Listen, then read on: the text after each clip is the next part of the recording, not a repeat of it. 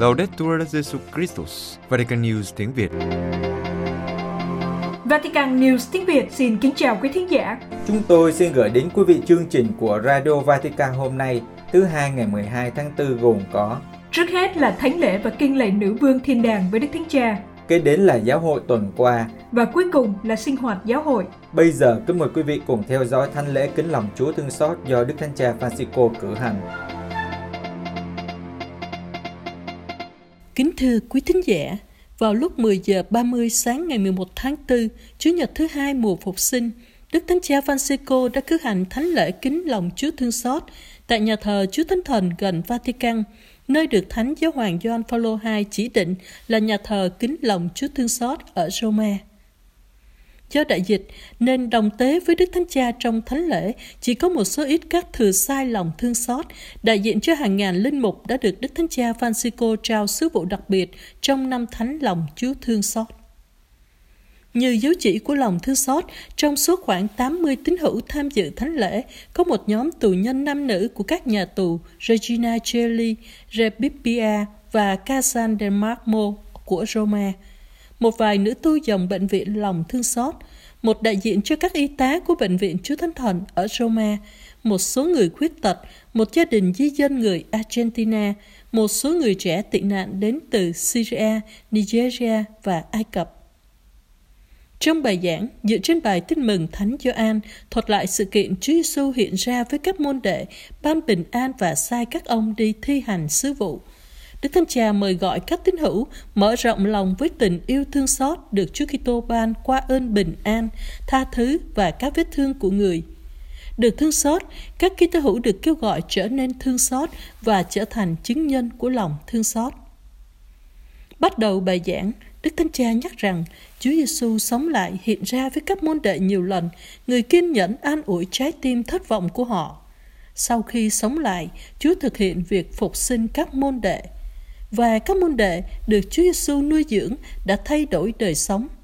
Trước đây, nhiều lời nói và nhiều gương sáng của Chúa đã không thể biến đổi họ. Bây giờ vào lễ phục sinh, điều gì đó mới mẻ đang xảy ra và nó xảy ra dưới ánh sáng của lòng thương xót. Với lòng thương xót, Chúa Giêsu nâng họ dậy và họ được thương xót đã trở nên xót thương.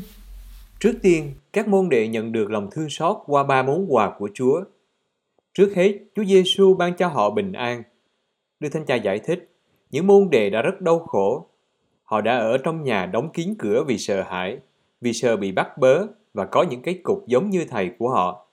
Nhưng họ không chỉ nhốt mình trong nhà, họ còn nhốt mình trong sự hối hận Họ đã bỏ rơi và chối bỏ Chúa Giêsu.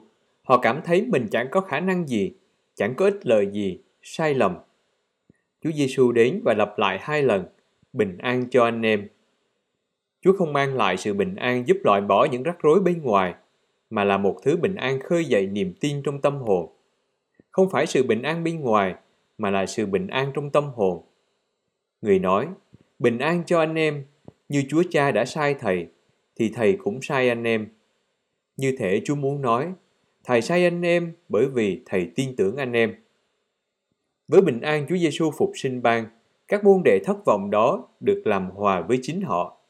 Sự bình an của Chúa Giêsu khiến cho họ đi từ hối hận sang sứ vụ. Thật vậy, sự bình an của Chúa Giêsu khơi dậy sứ vụ. Nó không phải là sự yên tĩnh, không phải là sự thoải mái, nhưng là đi ra khỏi chính mình. Sự bình an của Chúa Giêsu giải thoát họ khỏi sự đóng kín làm tê liệt, phá vỡ những xiết sình cầm tù trái tim. Và các môn đệ cảm thấy được thương xót. Họ cảm thấy rằng Thiên Chúa không lên án hay sỉ vả họ, nhưng ngược lại, người tin tưởng họ. Đức Thánh Cha khẳng định, Vâng, Chúa tin vào chúng ta hơn là chúng ta tin vào chính mình. Người yêu chúng ta nhiều hơn chúng ta yêu chính chúng ta. Đối với Chúa, không có ai sai, không có ai vô dụng, không có ai bị loại trừ. Hôm nay Chúa Giêsu lặp lại một lần nữa, bình an cho các con. Con người là quý giá đối với ta.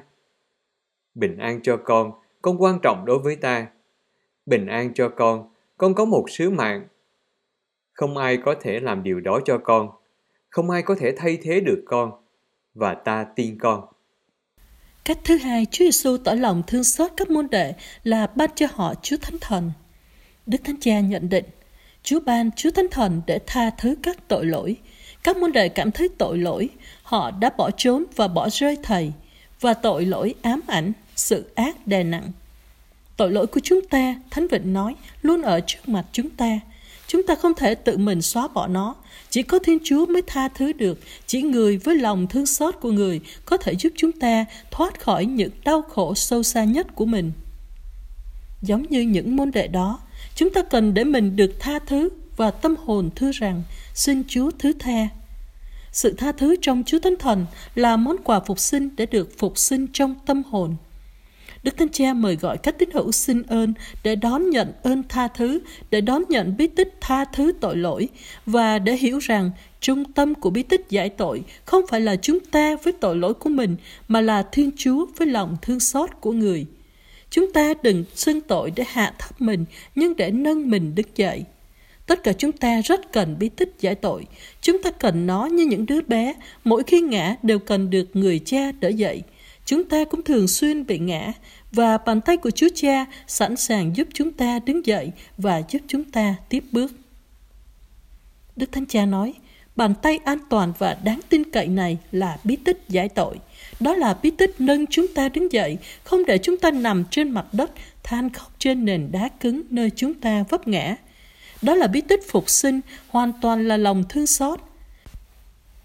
Và Đức Thánh Cha nhắc nhở, bất cứ ai ban bí tích giải tội phải làm cho hối nhân cảm nhận được sự ngọt ngào của lòng thương xót. Đây là cách thế của các cha giải tội, làm cho hối nhân cảm nhận được sự ngọt ngào của lòng thương xót của Chúa Giêsu, đấng tha thứ mọi tội lỗi, Thiên Chúa tha thứ tất cả. Cuối cùng, cùng với sự bình an phục hồi chúng ta và ơn tha thứ nâng chúng ta đứng dậy, Chúa Giêsu ban cho các môn đệ món quà thứ ba của lòng thương xót. Đó là người cho họ xem những vết thương của người. Nhờ những vết thương đó, chúng ta được chữa lành. Nhưng làm thế nào một vết thương có thể chữa lành chúng ta? Đức Thánh Cha trả lời, bằng lòng thương xót. Trong những vết thương đó, giống như Thánh Tô Ma, chúng ta có thể chạm được bàn tay sự thật rằng Thiên Chúa yêu chúng ta đến tận cùng. Chúa đã biến các vết thương của chúng ta thành những vết thương của chính người và mang những yếu đuối của chúng ta trên thân thể của người. Những vết thương là những con kênh mở giữa người với chúng ta, là những con kênh đổ tràn lòng thương xót của người lên những đau khổ của chúng ta. Những vết thương là những con đường mà Thiên Chúa đã mở rộng cho chúng ta để chúng ta bước vào tình yêu dịu dàng của người và thật sự chạm và cảm nhận được người là ai. Chúng ta đừng bao giờ nghi ngờ lòng thương xót của người nữa. Đức Thánh Cha giải thích thêm, bằng cách thờ lạy và hôn kính các vết thương của Chúa, chúng ta nhận ra rằng tất cả những yếu đuối của chúng ta đều được tình yêu dịu dàng của người đón nhận. Điều này xảy ra trong mọi thánh lễ, nơi Chúa Giêsu dâng hiến cho chúng ta thân thể bị thương và phục sinh của người. Chúng ta chạm vào Chúa và người chạm vào cuộc đời của chúng ta. Người làm cho trời cao hạ xuống tận chúng ta. Những vết thương chiếu sáng của người xua tan bóng tối mà chúng ta mang trong lòng mình. Và chúng ta giống như Thánh Tô Ma, khám phá ra Thiên Chúa, chúng ta khám phá ra người thân mật và gần gũi và xúc động tuyên xưng, lạy Chúa, lạy Thiên Chúa của con. Và mọi sự bắt nguồn từ đây, từ ơn nhận được lòng thương xót của Chúa. Đây là khởi đầu của cuộc hành trình Kitô hữu. Nhưng nếu chúng ta dựa vào khả năng của mình, vào hiệu quả của các công trình và dự án của chúng ta, chúng ta sẽ không tiến xa hơn được. Chỉ khi chúng ta đón nhận tình yêu của Thiên Chúa, chúng ta mới có thể trao tặng một điều gì đó mới mẻ cho thế giới. Và đây là điều các môn đệ đã làm. Được thương xót, họ trở nên xót thương. Đức Thánh Cha giải thích. Chúng ta thấy điều này trong bài đọc thứ nhất. Sách công vụ tông đồ kể lại rằng không một ai coi bất cứ cái gì mình có là của riêng, nhưng đối với họ, mọi sự đều là của chung. Nó không phải là chủ nghĩa cộng sản, nhưng là Kitô giáo thuần túy. Và càng ngạc nhiên hơn nếu chúng ta nghĩ rằng chính những môn đệ ấy trước đó ít lâu đã cãi nhau về phần thưởng và công trạng, xem ai là người lớn nhất trong số họ. Bây giờ họ chia sẻ mọi thứ, họ một lòng một dạ. Làm thế nào họ thay đổi được như vậy? Đức Thánh Cha trả lời, bây giờ họ nhìn thấy nơi người khác cùng một lòng thương xót đã biến đổi cuộc đời họ. Họ nhận ra rằng họ chia sẻ sứ mệnh, ơn tha thứ và thân mình của Chúa Giêsu và vì vậy chia sẻ của cải trên mặt đất này dường như là điều tự nhiên. Sách công vụ tông đồ nói tiếp, trong cộng đoàn không ai phải thiếu thốn. Nỗi sợ hãi của họ đã tan biến khi chạm vào vết thương của Chúa. Giờ đây họ không ngại chữa lành vết thương cho người thiếu thốn, bởi vì ở đó họ nhìn thấy Chúa Giêsu, bởi vì Chúa Giêsu ở đó trong những vết thương của những người khốn cùng. Đức Thánh Cha giúp các tín hữu xét xem Chúa đã chạm vào cuộc đời chúng ta chưa. Ngài nói, hãy kiểm tra xem bạn có cúi xuống băng bó vết thương của người khác hay không. Hôm nay là ngày chúng ta tự hỏi, đã bao lần tôi nhận được sự bình an của Thiên Chúa? Đã bao lần nhận được sự tha thứ và lòng thương xót của người? Tôi có thương xót không? Đã bao lần tôi được nuôi dưỡng bằng mình Chúa Giêsu? Tôi có làm gì để nuôi người nghèo không? Và Đức Thánh Cha kêu gọi, chúng ta đừng thờ ơ, chúng ta đừng sống đức tin một chiều, một đức tin chỉ đón nhận nhưng không trao ban, đức tin chỉ đón nhận quà tặng nhưng không làm cho mình trở thành một món quà được thương xót, chúng ta hãy trở nên thương xót. Bởi vì nếu chúng ta chỉ yêu chính mình, đức tin sẽ trở nên khô héo, cằn cỗi. Nếu không có tha nhân, tình yêu sẽ không hiện thực. Nếu không có những công việc của lòng thương xót, tình yêu sẽ chết. Thưa anh chị em, chúng ta hãy để cho mình được sống lại nhờ ơn bình an, sự tha thứ và những vết thương của Chúa Giêsu nhân từ. Và chúng ta xin ơn để trở thành chứng nhân của lòng thương xót chỉ bằng cách này, đức tin của chúng ta mới sống động và cuộc sống của chúng ta sẽ được hiệp nhất. Chỉ bằng cách này, chúng ta mới loan báo tin mừng của Thiên Chúa, đó là tin mừng của lòng thương xót. Sau thánh lễ, vào lúc 12 giờ trưa, Đức Thánh Cha đã cùng các tín hữu hiện diện tại nhà thờ Chúa Thánh Thần đọc kinh lại nữ vương thiên đàng. Regina Celi Letare, Alleluia. Alleluia. Resurrexit sicut dixit, Alleluia. Ora pro nobis Deum, Alleluia. Gaude et letare Virgo Maria, Alleluia. Resurrexit Dominus Dei, Alleluia. Deus, qui per resurrectione in Filii Tui Domini nostri Gesù Christi, mundum letificare degnatus es.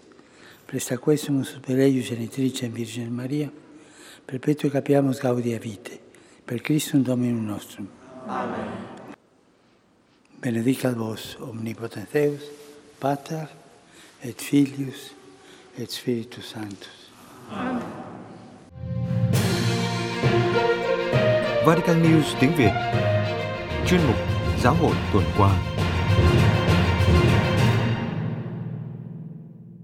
Đức cha của Nigeria yêu cầu chính phủ ngăn chặn thảm họa môi trường. Abuja, Đức cha Yasin Epepo, giám mục của Bomadi, đã kêu gọi chính phủ Nigeria ngăn chặn tràn dầu từ tàu và các hóa chất sử dụng trong quá trình khoan dầu ở lưu vực sông Niger, gây nên nhiều cái chết của cư dân trong những năm qua, cũng như sự tàn phá môi trường.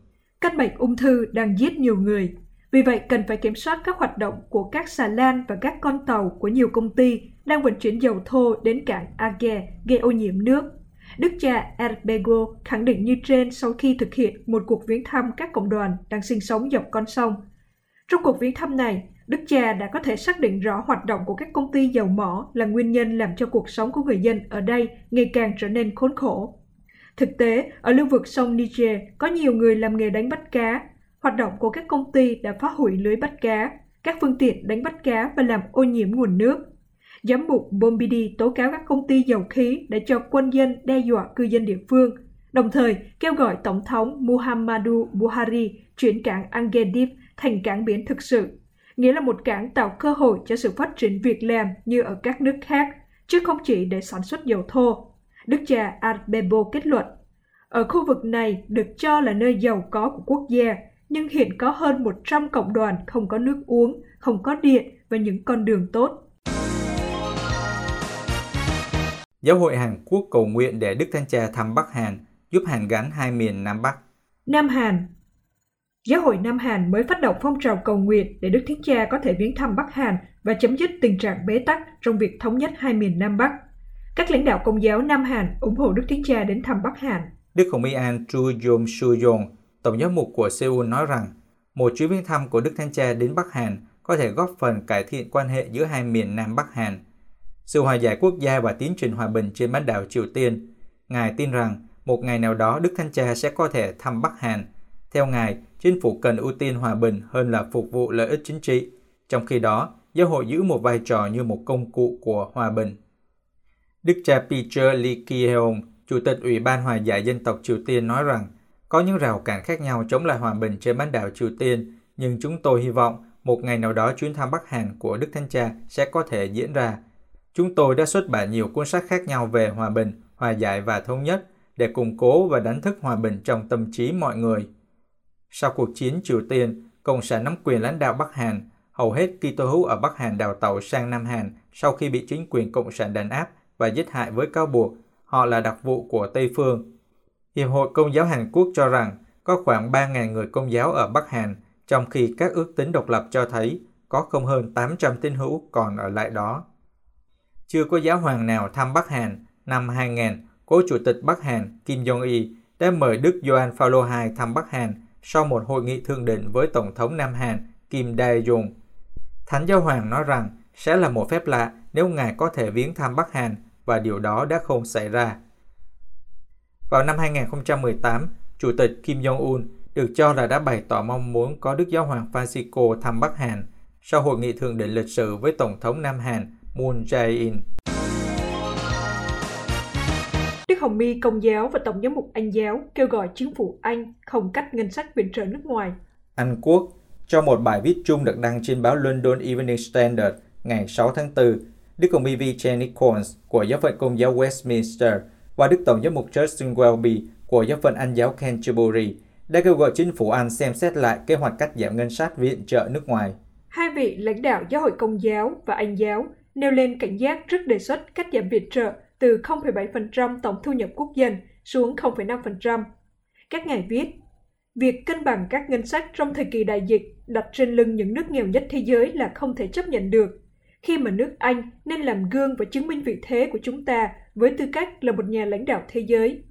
Tuy nhiên, cuối cùng thì đây không chỉ là về nước Anh, mà là về đạo đức và thực hiện lời hứa của chúng ta với những người sống trong cảnh nghèo đói.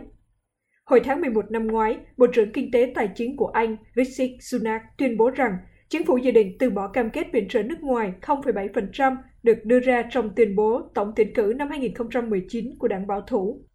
Sunak nhấn mạnh rằng việc cắt giảm 1 phần 3 ngân sách viện trợ nước ngoài là biện pháp tạm thời cần thiết khi đất nước đang đối mặt với cuộc suy thoái tồi tệ nhất trong hơn 300 năm. Theo Đức Hồng Y Nikos và Đức Tổng giám mục Welby, nói rằng chính phủ sẽ chỉ trợ cấp khi tình hình tài khóa cho phép là điều đáng lo ngại sâu sắc, cho thấy rằng chính phủ sẽ hành động trái với mục tiêu ràng buộc pháp lý của mình, các ngài nói. Lời hứa này được thực hiện nhiều lần, ngay cả trong thời kỳ đại dịch, đã bị phá vỡ và phải được thực hiện đúng. Đức Thánh Cha kêu gọi cầu nguyện cho những người liều tranh đấu cho các quyền căn bản. Vatican Trong ý cầu nguyện tháng 4 được mạng lưới cầu nguyện toàn cầu của Đức Thánh Cha công bố ngày 6 tháng 4, Đức Thánh Cha mời gọi các tín hữu công giáo trên khắp thế giới cầu nguyện cho những người liều mạng sống để tranh đấu cho các quyền căn bản. Đức Thánh Cha kêu gọi chúng ta hãy cầu nguyện cho những ai đang xả thân đấu tranh cho các quyền căn bản của con người trong các chế độ độc tài và ngay cả trong các nền dân chủ đang ở trong tình trạng khủng hoảng. Xin cho họ có thể nhìn thấy sự hy sinh của mình và công việc mà họ đang làm trổ sinh hoa trái dồi dào. Trong video trình bày ý cầu nguyện của Đức Thánh Cha giải thích, bảo vệ các quyền căn bản con người đòi hỏi lòng can đảm và sự quyết tâm. Tôi đang đề cập tới việc tích cực đấu tranh với nạn nghèo đói, bất bình đẳng, thiếu việc làm, thiếu đất đai và nhà ở, sự khước từ của xã hội và các quyền lao động. Trên thực tế, các quyền căn bản của con người thường không có sự bình đẳng giữa mọi người. Có những người thuộc tầng lớp thứ nhất, thuộc tầng lớp thứ hai và tầng lớp thứ ba, lại có những người bị loại bỏ. Không, tất cả mọi người đều có quyền bình đẳng. Ngài nói tiếp, ở một vài nơi, việc bảo vệ phẩm giá con người đồng nghĩa với việc có thể bị cầm tù, ngay cả không xét xử, thậm chí có thể bị vu khống. Mỗi người đều có quyền được phát triển toàn diện và quyền căn bản này không thể bị từ chối ở bất kỳ quốc gia nào. Nhận xét về ý cầu nguyện của Đức Thánh Cha trong tháng 4, cha Frederick Fognos, dòng tên, Giám đốc quốc tế của mạng lưới cầu nguyện toàn cầu của Đức Giáo Hoàng cho biết, đây không phải là lần đầu tiên Đức Giáo Hoàng Francisco nhấn mạnh về tầm quan trọng của các quyền căn bản của con người. Trong thông điệp mới nhất của Ngài Fratelli Tutti, Ngài đã tố cáo sự thật rằng trong khi một số bộ phận nhân loại sống trong sự xa hoa, một số bộ phận khác lại thấy phẩm giá của mình bị từ chối, bị khinh miệt hoặc bị trà đạp, các quyền căn bản của nó bị loại bỏ hoặc vi phạm. Cha Fornos nói rằng lời kêu gọi cầu nguyện của Đức Thánh Cha là một lời mời để nhớ đến những người nam nữ ở rất nhiều quốc gia trên thế giới, những người tiếp tục ở trong tù hoặc trong những tình huống nguy hiểm, hoặc những người đã hy sinh sự sống, và nhiều người trong số họ nhân gian đức tin vào Chúa Giêsu Kitô. Chúng ta đừng quên họ, chúng ta hãy cầu nguyện cho họ. Các giám mục Hoa Kỳ và Mexico yêu cầu chính phủ bảo vệ người di cư. New York, các giám mục Hoa Kỳ và Mexico khẳng định mọi quốc gia đều có trách nhiệm chung cho việc bảo vệ cuộc sống con người và cung cấp sự nhập cư an toàn và nhân đạo, bao gồm cả quyền tị nạn. Trong một tuyên bố chung, các giám mục ở khu vực biên giới của Hoa Kỳ và Mexico nhấn mạnh đến thảm kịch hàng ngày của các anh chị em chúng ta đang phải đối mặt.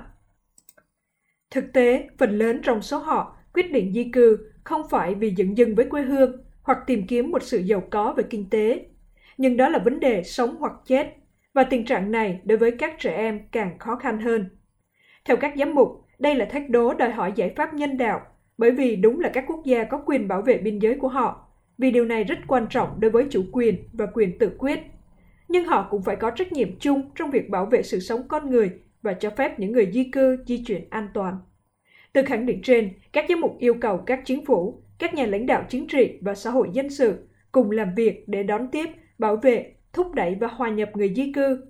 Các giám mục cũng kêu gọi hai quốc gia bảo vệ phẩm giá của người di cư cũng như làm việc với các quốc gia trong khu vực để xóa bỏ các điều kiện buộc công dân phải di cư bất hợp pháp. Để đạt được điều này, các giám mục nhắc đến một công cụ thiết yếu giúp giải quyết vấn đề, đó là đối thoại kiên trì và can đảm để giúp thế giới sống tốt đẹp hơn. Điều các giám mục quan tâm nhiều hơn nữa là phải làm sao để các gia đình được đoàn tụ và cần phải quan tâm đặc biệt đến trẻ em, thành phần dễ bị tổn thương nhất. Về phần giáo hội, các giám mục nhấn mạnh rằng các tổ chức giáo hội công giáo ở biên giới do các linh mục, tu sĩ và giáo dân điều hành tiếp tục quảng đại dấn thân hỗ trợ người di cư. Theo số liệu gần đây nhất, chỉ riêng tháng 2 năm 2021 đã có gần 97.000 người nhập cư đã bị bắt vì vượt biên trái phép ở biên giới Hoa Kỳ và Mexico. 10% trong số này là trẻ vị thành niên không có người đi kèm. Quý vị vừa nghe điểm lại một số tin chính trong tuần qua của Vatican News tiếng Việt. Vatican News tiếng Việt Chuyên mục Sinh hoạt giáo hội Những thay đổi của Iraq sau một tháng chuyến tông du của Đức Thánh Cha Kính thưa quý thính giả, cách đây một tháng, Đức Thánh Cha Francisco đã thực hiện chuyến tông du lịch sử đến Iraq. Mặc dù đại dịch và bất ổn, Đức Thánh Cha vẫn cương quyết mang đến cho quốc gia bị tổn thương vì các cuộc xung đột, sự cuồng tín và khủng hoảng kinh tế một làn gió hy vọng. Theo đánh giá của các quan sát viên quốc tế, chuyến viếng thăm của Đức Thánh Cha là một sự kiện lịch sử quan trọng, có ý nghĩa về mặt chính trị, nhân chủng học và tất nhiên về mặt thiêng liêng. Chắc chắn Ngài đã để lại cho dân tộc Iraq ước muốn quyết tâm cùng nhau làm việc vì lòng khoan dung, sự chung sống, mang lại sức mạnh cho các nhóm thiểu số. Cuộc viếng thăm của Đức Thánh Cha là cơ hội để tái khởi động một hiệp ước mới về tình huynh đệ và liên đới. Giờ đây, thách đố nằm trong tay cộng đồng quốc tế, các nhà lãnh đạo chính trị địa phương, các cộng đoàn cơ sở trong việc tái thiết lại đất nước. Thực tế, cho đến nay, cộng đồng quốc tế vẫn chưa làm được gì đặc biệt mang tính xây dựng. Vẫn còn 1,2 triệu người phải di tản, không thể quay trở lại các khu vực đã được giải phóng bởi vì chưa được tái thiết, an ninh không có. Chính phủ cần phải có một cam kết tích cực hơn đối với việc tái thiết, như tạo việc làm cho người trẻ cùng với các dự án sáng tạo. Các lực lượng chính trị Iraq phải đảm nhiệm việc bảo vệ danh tiếng và hiểu biết về sự đa dạng văn hóa và tôn giáo. Để các nhóm tôn giáo nhỏ ngày càng cảm thấy có khả năng hiện diện, an ninh của họ ở Iraq thông qua tiến trình chính trị chứ không phải qua việc tạo ra các lực lượng dân quân tự vệ. Điều sau đó chỉ góp phần làm leo thang xung đột vũ trang. Về phần giáo hội công giáo, trong một cuộc phỏng vấn của báo quan sát viên Roma, Đức Hồng Y Louis Raphael Sacco, thường phụ công giáo Cande đã cho biết những thay đổi đã có được nhờ những cử chỉ và lời nói của Đức Thánh Cha. Đức Thượng Phụ cũng mô tả những dấn thân của giáo hội công giáo địa phương vì một tương lai hòa bình, đồng thời bày tỏ niềm sắc tín rằng Tình huynh đệ và sự khác biệt là nền tảng đạo đức và nhân văn cho sự chung sống đối với người dân ở Iraq. Sau đây, chúng tôi xin gửi đến quý vị nội dung của cuộc phỏng vấn. Như vậy, một tháng đã trôi qua kể từ chuyến tông du của Đức Thánh Cha đến Iraq. Một cuộc viếng thăm lịch sử đặc biệt được ghi dấu bởi tình trạng khẩn cấp của đại dịch. Quả thật, đây là một cử chỉ gần như bất ngờ, không mong đợi. Thưa Đức Hồng Y, cuộc viếng thăm của Đức Thánh Cha có ý nghĩa như thế nào đối với Đức Hồng Y và các Kitô hữu Iraq? Tôi biết Đức Thánh Cha muốn thăm Iraq, nhưng thành thật mà nói, tôi không mong đợi điều này được thực hiện trong thời điểm đặc biệt này, là thời gian khủng hoảng do đại dịch. Quyết tâm thực hiện chuyến tông du của Đức Thánh Cha là một điều bất ngờ. Từ nơi Ngài có một sức lôi cuốn đáng ngạc nhiên. Tôi nghĩ rằng Đức Thánh Cha đã cảm nhận được trong tâm hồn mục tử của Ngài sự cần thiết phải đến để mang niềm an ủi và hy vọng cho người dân Iraq đã và vẫn đang phải chịu rất nhiều đau khổ. Đức Thánh Cha đã thực hiện tốt cuộc viếng thăm, đem đến cho mọi người niềm phấn khởi. Ngài làm cho tất cả mọi người xúc động, cả các Kitô hữu và tín đồ Hồi giáo. Trong thời gian Đức Thánh Cha ở với chúng tôi, sau rất nhiều địa ngục, Iraq đã trở thành như một thiên đàng nhỏ và chúng tôi hy vọng đất nước sẽ luôn được như thế. Trong nhiều dịp khác nhau, Đức Hồng My đã nhấn mạnh sự cần thiết của một nhà nước thế tục, cho phép tự do thờ phượng. Theo Đức Hồng Y, ở Iraq điều này có thể thực hiện được không và chúng ta cần phải đợi trong bao lâu nữa? Tôi cho rằng một chế độ thế tục chỉ dựa trên người dân và không dựa trên tôn giáo là một giải đáp. Các quốc gia ở Trung Đông sẽ không có tương lai nếu không có sự phân biệt giữa tôn giáo và nhà nước. Hai điều này phải khác nhau. Trong một nhà nước thế tục, Công dân có thể là tín đồ Hồi giáo hoặc là Kitô hữu, có thể đi đến nhà thờ hoặc đền thờ, có thể ăn chay và quản lý cuộc sống theo niềm tin của mình. Và nhà nước không có quyền ngăn cản hoặc ép buộc công dân làm điều đó. Nhà nước cũng không thể ngăn cản công dân theo một tôn giáo. Công dân sẽ không bị chặt tay nếu có hành vi trộm cắp và không bị bỏ tù nếu không tuân giữ việc ăn chay trong tháng Ramadan. Nhà nước sẽ không trừng phạt công dân nếu họ chọn theo tôn giáo này và không phải là tôn giáo kia. Iraq đã sẵn sàng để trở thành một nhà nước thế tục và những người trẻ đang thể hiện trách nhiệm đối với quê hương và sự bình đẳng. Thái độ bè phái ở Iraq đã cố tình được tạo ra sau khi chế độ cũ sụp đổ. Thưa Đức Hồng My, sau cuộc bách hại của nhà nước Hồi giáo, giáo hội Cande đang làm gì để thuyết phục các Kitô hữu trở lại quê hương? Việc trở lại quê hương của các Kitô hữu là nhiệm vụ của chính phủ Iraq và điều này có thể xảy ra khi các điều kiện thuận lợi như sự ổn định, an ninh và các dịch vụ được đảm bảo. Các Kitô hữu và các nhóm dân thiểu số khác được khuyến khích trở lại quê hương. Theo tôi, đây là một dự án dài hạn. Trong một sứ điệp gần đây, Đức Hồng My đã mời gọi mọi người dân Iraq lật sang một trang mới và bắt đầu một hành trình mới. Đức Hồng My có tin rằng cuộc viếng thăm của Đức Thánh Cha có thể đóng góp cho một sự thay đổi trong đất nước. Tâm thức trả thù phải thay đổi. Người tha thứ thì mạnh hơn người trả thù. Cần phải tha thứ vì hòa giải và vì công ích. Như Nelson Mandela đã thực hiện ở Nam Phi. Một nền văn hóa cởi mở, tôn trọng sự khác biệt là điều cần thiết để đạt được các tiến bộ. Đức Thánh Cha đã nói về tình huynh đệ nhân loại và tinh thần cần phải tôn trọng sự khác biệt và cộng tác vì một thế giới tốt đẹp hơn, có hòa bình và phẩm giá hơn. Theo Đức Hồng Y, điều gì phải làm để tạo điều kiện cho sự chung sống hài hòa giữa các tôn giáo? Đức Hồng Y có tin rằng người Hồi giáo và các Kitô hữu có thể chung sống mặc dù vẫn còn đó những vết thương do những người theo chủ nghĩa cực đoan gây ra. Là Kitô hữu, chúng ta có một ơn gọi, đó là chúng ta phải giúp người khác mở lòng, chúng ta phải sẵn sàng can đảm và không sợ hãi. Trong tư cách là một mục tử, tôi nhắc lại rằng giáo hội có bổn phận giải thích rõ ràng đức tin của mình. Cần phải có sự đối thoại và tôn trọng. Hiệp nhất không có nghĩa là đồng nhất. Trong khi viếng thăm Iraq, Đức Thánh Cha đã nhiều lần nói về tình huynh đệ nhân loại và sự khác biệt. Những lời xuất phát từ đức tin và tâm hồn với sự giản dị và tự phát của Ngài đã thay đổi tâm thức của dân chúng. Hiện nay, đã có một sự tôn trọng lớn nhưng các nhà lãnh đạo chính trị cũng cần phải thay đổi sự hỗ trợ của người công giáo và cộng đoàn quốc tế có ý nghĩa quyết định như thế nào trong việc thiết lập một bầu khí thanh bình ở Iraq? Qua các bài phát biểu tại các buổi gặp gỡ, Đức Thánh Cha đã để lại một kho tàng lớn và giờ đây tới phiên chúng tôi, chúng tôi phải đem ra thực hành. Ngay sau cuộc viếng thăm của Đức Thánh Cha, chính phủ Iraq đã thành lập một ủy ban và giáo hội Kande cũng đã thực hiện như vậy. Chúng tôi có niềm tin và hy vọng. Trong một đất nước tự đào bởi các cuộc xung đột vũ trang và bạo lực, làm thế nào để có thể củng cố tình huynh đệ? Là các Kitô hữu chúng ta được dạy tha thứ và điều này có một vai trò cơ bản. Hòa giải và xây dựng lòng tin là những vấn đề cần thiết để chung sống chính trị. Dân chúng đã sẵn sàng thay đổi, nhưng tôi nhắc lại, cản trở lớn là việc các chính trị gia đang cố gắng chăm lo cho lợi ích của họ, như đại giáo sĩ Ali Al-Sistani cũng đã nhắc lại trong cuộc gặp gỡ với Đức Thánh Cha.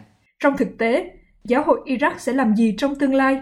Chúng tôi sẽ thực hiện bốn mục tiêu, xây dựng các chương trình giáo dục và giảng dạy nhằm tăng cường tình huynh đệ giữa người dân Iraq và sự hiệp nhất quốc gia, tổ chức các sự kiện để nâng cao nhận thức cho người dân về sự khác biệt qua các cuộc hội thảo, hội nghị và các chương trình truyền hình dành riêng về nền văn minh, văn hóa và tôn giáo với mục đích chỉ ra những điểm chung, đào sâu và tôn trọng những đặc thù của mọi người để giúp sự hiệp nhất hơn là chia rẽ. Tạo một trung tâm quốc gia bao gồm các lớp học và một thư viện chuyên về các đề tài đối thoại liên tôn. Và cuối cùng, làm cho bộ luật hình sự Iraq được hiểu biết và được áp dụng, đặc biệt các điều luật liên quan đến bổn phận bảo vệ các nơi thánh và ngăn chặn hành vi chống lại các tôn giáo và biểu tượng tôn giáo, trừng phạt những người xúc phạm.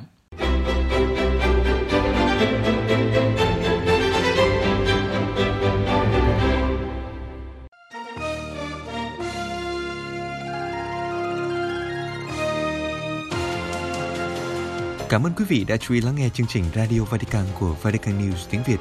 Xin Thiên Chúa chúc lành cho quý vị và toàn gia quyến. Laudetur Jesu Christus, ngợi khen Chúa Giêsu Kitô.